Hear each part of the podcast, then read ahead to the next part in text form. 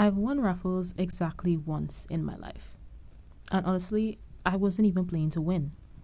I made some random donation to a school cause back in secondary school and literally forgot about it. And so I'm logging this TV home and I'm thinking to myself, of all the numbers in that bag, they pulled mine? What are the odds?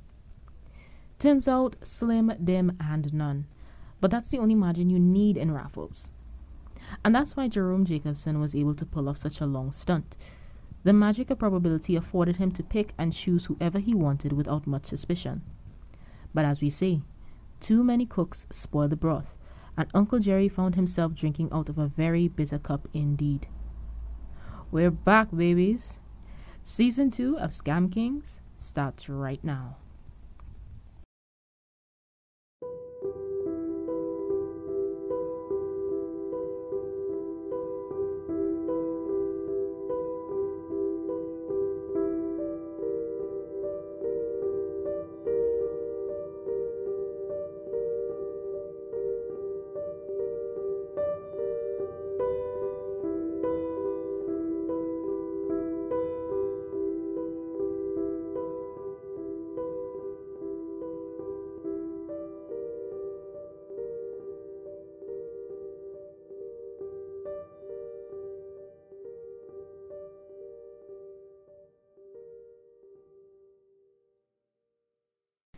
Jerome Jacobson started off his career as a police officer in the 1970s. So nothing going forward should really surprise any of us. I will not be elaborating. The story goes that Jacobson either injured his wrist or had a chronic nervous system which effectively ended his career as one of Florida's finest. Reports vary, but I'm inclined to believe the former ailment just because he was able to get back into law enforcement easily, and you'll see how as we move along. It's either he really loved wielding authority or he was a reincarnation of a gate because he took his talents to private security. He gained employment with Simon Marketing Limited, a marketing firm responsible for nearly all of McDonald's promotions, inclusive of McDonald's Monopoly and the same company's version of Who Wants to Be a Millionaire for 25 years at the time of the incident. Jacobson was employed as head of security there, and according to employees of Simon, he took his job seriously. When McDonald's monopoly rolled around, his job was to ensure that the winning game pieces were safe, especially the big ones. He went as far as checking the shoes of employees as they left work at the end of the day to ensure that they weren't taking pieces home. Hold your applause for bare minimum justice, folks, because this is where things get sticky. Reports estimate that the scam started sometime in 1989 Jacobson had come into contact with a psychic who let him know that he would come into a large windfall shortly after their consultation. I guess he took that as a sign that he could go ahead and attempt the trick that he already had in his mind. But I figured he was going to do it anyway, whether the cards agreed or not. Or because he got access to the sealant for the game pieces and knew that pulling this off would be a virtual cakewalk. Now, some reports say that he did this entire scheme out of curiosity a mere impulse to see if he could get away with it. But other reports suggest that this was done out of revenge. He felt so aggrieved by Simon because he felt that the competition was rigged to exclude Canada. But again, all rumor, no truth. Now that I'm thinking about it, there was no real way that this man should have gotten away with this. But as the head of security, he would have been the one accompanying the pieces from the offices to the packaging factories, along with an auditor who was supposed to be making sure that the process was fair and untampered with. Jerry would say that he needed to use the bathroom and he would take the case with him. There, he would unseal the prizes one after the other, remove the bare prizes, cars, cash, trips, etc., and squirrel them away to be sold later. He would then replace the big prizes with little prizes that he brought along so that the count would not be off, making sure to seal the pieces carefully again.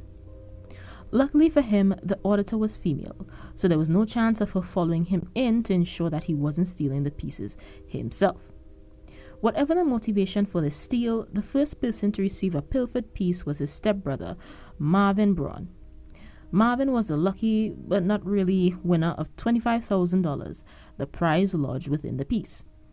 That exercise went off without a hitch, mainly because, firstly, Jerry was the only person that had any real access to the pieces, and secondly, because of the men's differing last names. His initial success emboldened him to basically open for business.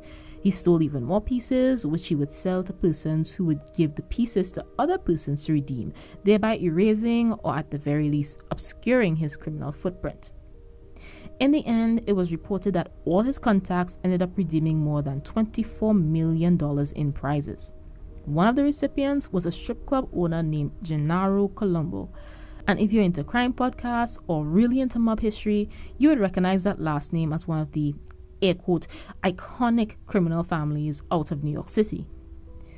The Colombos were the youngest of the families established by the mafia in 1931, and they were mainly known for extortion and racketeering. Gennaro, who also went by the name Jerry, was a part of this family, and he met Uncle Jerry through a connection in the Colombo family in 1995. Colombo helped Uncle Jerry's scheme become a lot wider and a lot more organized, helping him establish a network of recruiters, people who would invite other people to buy these winning game pieces in exchange for giving up a cut to Uncle Jerry and Colombo. This was after becoming a winner himself, bagging a Dodge Viper which he showed off by appearing in one of the promotional commercials for McDonald's. Colombo would go recruiting himself sometimes, often forcing persons to buy the pieces by threatening their lives. Colombo and Jacobson would be partners until Colombo's death in 1998 after a terrible car crash. Believe it or not, this would be the death that would bring the end of the scam. Robin Colombo, Gennaro's wife, and Gennaro's mother did not get along. After Colombo's death, it is alleged that his mother wished to get custody of her grandson, and so in 2000, she made the tip off call to the FBI that essentially suggested that the McDonald's Monopoly game was rigged. Turns out, Colombo's father had been a recipient of a $1 million game piece, and so the mom was able to speak from a place of authority. The FBI started doing some digging thanks to the tip off, and they began to notice a pattern. The majority of the winners came from the Georgia and Florida areas. Their digging kept making more and more connections, and despite Jacobson's and Colombo's best efforts, the trail led straight back to them. This led to the launch of Operation Codename Final Answer in the year 2001. This consisted of wiretapping Jacobson along with surveilling him and his connections. Through these recordings, they were able to track the next chosen winner. A Texan man would call and claim that he had won a $1 million piece. And McDonald's, who was aware of the investigation by this time and kept the promotion going, informed the FBI of his call. On August 21, 2001, the FBI arrested Jerome Jacobson and eight of his associates and charged them with conspiracy to commit mail fraud. The coverage of the event was overshadowed by the unfortunate events of September 11, 2001, and basically faded the happenings of the case from the public's imaginations until the production of the McMillions documentary in 2017 and its eventual publication in 2020. In all, 51 persons, including Jacobson, were convicted of their crimes. Uncle Jerry Jacobson was sentenced in 2003 to three years and one month in prison, the only person to receive a prison sentence that exceeded one year, and ordered to make restitution to the tune of $12.5 million. Very little has been seen of Jacobson since his release. It is said that he still resides in Georgia, now in his late 70s and in declining health, according to the Oxygen website. I know that there are many people who are definitely not loving this after nearly 20 years. But it just goes to show that there is no extent the human being will not go when they are motivated by greed. Information for this episode was sourced from the New York Post, Oxygen.com, Vulture.com, iNews.com, USA Today, the Chicago Tribune, Justice.gov, and today I found todayIfoundout.com.